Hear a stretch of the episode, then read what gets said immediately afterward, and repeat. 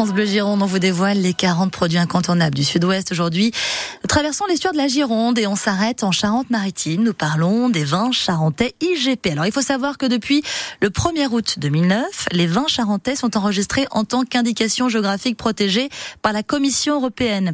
Elle est un signe de qualité qui permet de rattacher le produit à son origine.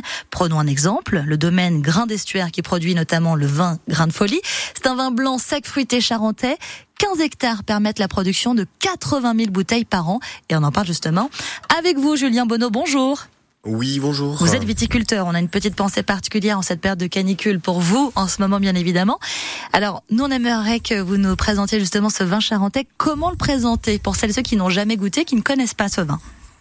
Mais c'est un vin euh, charentais, vin blanc charentais, qui se, qui se prête très bien pour l'apéritif, euh, les entrées, les fruits de mer. Mhm. Donc un vin euh, plaisir, gourmand.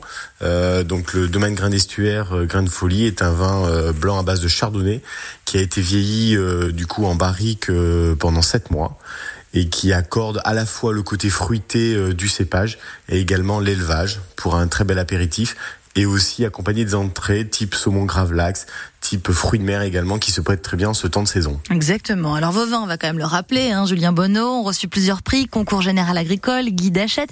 Qu'est-ce qui caractérise par exemple le grain de folie que vous proposez, vous?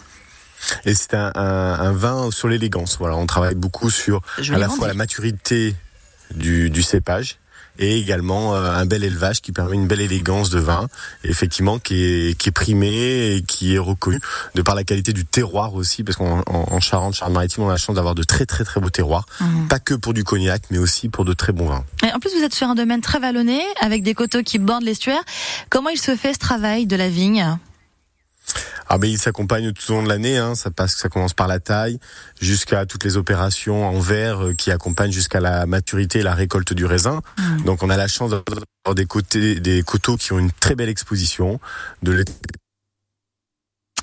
dommage, parce qu'on n'avait pas la suite. Julien Bonneau, qui est, qui est parti dans ses vignes à l'instant où nous parle, un petit problème de connexion. Bon, en tout cas, on rappelle que le domaine d'Estuaire, qui se trouve sur la commune de Saint-Bonnet-sur-Gironde, c'est juste à côté de Saint-Cyr-sur-Gironde, à la frontière entre le département de la Gironde et de la Charente-Maritime. Julien, on pense à vous, bien évidemment. En tout cas, on vous embrasse et merci euh, pour cette petite explication ce matin pour votre vin grain de folie, donc à retrouver notamment chez nous en Gironde.